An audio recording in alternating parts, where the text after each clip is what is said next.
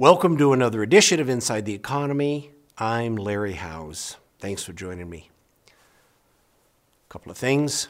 Eh, cheery news for the labor and wage side of things, and I'll just touch on where the strain is starting to show, just starting to show.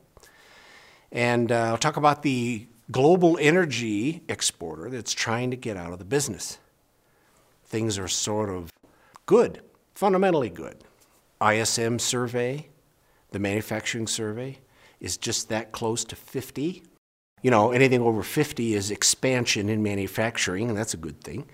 ISM services is in 53 plus, and it's doing very well. Services are expanding, and that's not just inflation. The fourth quarter GDP estimate, well, that came in at 3.3. There were a lot of us hoping that'd be one and a half, but 3.3. Consumer spending, country's growing, corporations are coming around, not as lightning fast as a lot of people hope, but moving along. The labor side of things, well, some layoffs announced in technology around the country, not significant, really didn't raise the unemployment claims very much. A lot of those people work from home. A lot of those don't need another job. I mean, the story goes on and on. But the strain in the Labor Department is supposed to be an integral part of slowing this economy down, and it's not there yet. Needs to be. I was hoping that the unemployment rate, which has been very low for the last year, would at least creep up to 3.8. Uh, no, we didn't get that. It needs to be in the low fours, and we've talked about that before. We're not there. Interest rates have come down, meaning the price of all of the treasuries has gone up. Yields are down everywhere. The yield curve is trying to adjust itself, and there's a lot of speculation going on in the bond market right now. There were people anticipating the Fed was going to lower rates last week. And now they're thinking, oh, maybe March. No, no, no, no, no. There's no way. There's still inflation in the system. Labor is not slowed, spending is not slowed the economy is moving along at a pretty good clip. They are not going to lower interest rates while we're doing this. That would just bring inflation back and exacerbate the cycle we've been in for the last 45 years. Uh, peak trough. Oh, we got we went too far. We got to stop. So we got to take money down to free. Well, you you know the routine. This is an opportunity for them to get away from five and a quarter cost of money to you know four, four and a quarter, and then three, three and a quarter, and leave it there. Don't go down to zero. We've talked about that too much. Anyway, numbers are pretty good for wage and hour. What has changed, though, is basically here we've been following quits. Boy, that was used to be popular. And layoffs used to be non existent. That has changed. Quits has come way down. Layoffs has perked up a little bit. You do a little math there, just division and you get an idea of the power a labor market has. When that chart comes down, that means there's less power in the labor market. People are hanging on to their jobs or getting two jobs. They're not quitting thinking it's easy to get another one. So that's indicative that the labor market is getting weaker. It's been very strong. They quit, they go somewhere else, it's easy to get another one. That's kind of changing right now. That is the strain that's building into the labor market. That's the only candidate right now to slow spending down, take inflation out of the system, make the Federal Reserve happy, let them move forward. Housing is not going to do it. We got another layer of new single family homes on the market and another layer of the low income, affordable income buildings coming up on the market it's not slowing. And the real estate single family residential market is not collapsing. The only place they've adjusted prices significantly was in an extremely overheated market, Austin, Texas. Everybody else, well, they've adjusted 4 5%. So, we're not going to get a lot of help slowing the economy down in the residential real estate market. And there's a lot of talk about, oh, the drama in the commercial real estate market. Well, we'll see how that unfolds, but it's not going to be as dramatic as you hear about. The stock market's been doing great. The S&P 500, all of them. It's gotten a little bit ahead of itself. Don't be surprised if the next week or 10 days we're down 3 or 4%. We're ahead ourselves 3 or 4%. We're not going to get great earnings, reported earnings, till the second quarter. We've known that for a while. The earnings, everybody's just convinced that, gee, high single digits isn't enough. That's considered subpar now. They want growth in double digits, which is what we're liable to get. So corporate America is not slowing down. It's doing fine. Just let the market take its pace. A couple more questions, and I know we're going to start into the political fray even more so. Well, we have already. Questions come up about, you know, what really is the total debt of everybody state and local government, federal government, individuals, banks, non banks. Well, there it is. It's about $92 trillion. Don't ever look at that number in isolation thinking it means anything. It doesn't. It only means something when you compare it to another number that grows with it. If this was an individual, you'd compare their debt, their liabilities to their assets. Well, if you got $5 in debts and $10 in assets, you know, you're okay. A lot of these entities, and the one that gets the most press is the federal government. Gee, look at the debt it has. Some, most of that's COVID.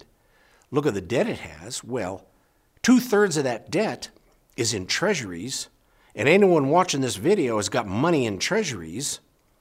So it's actually a pretty good asset. It's our money, it's the world's money, it's the bank's money.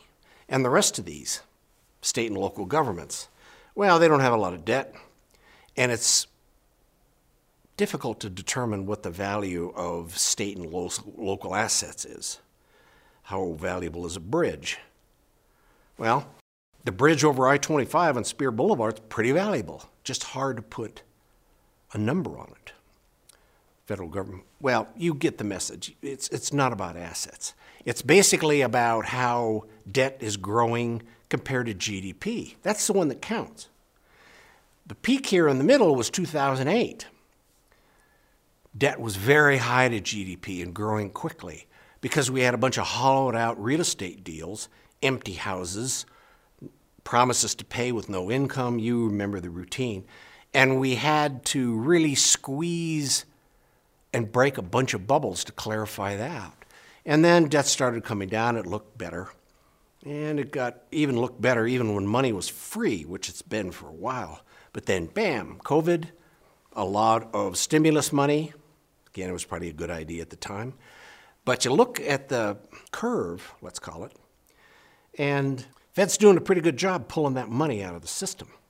They are getting rid of their assets, pulling the money out of the system, and it is going to be reasonable to say the debt to GDP is not a significant number.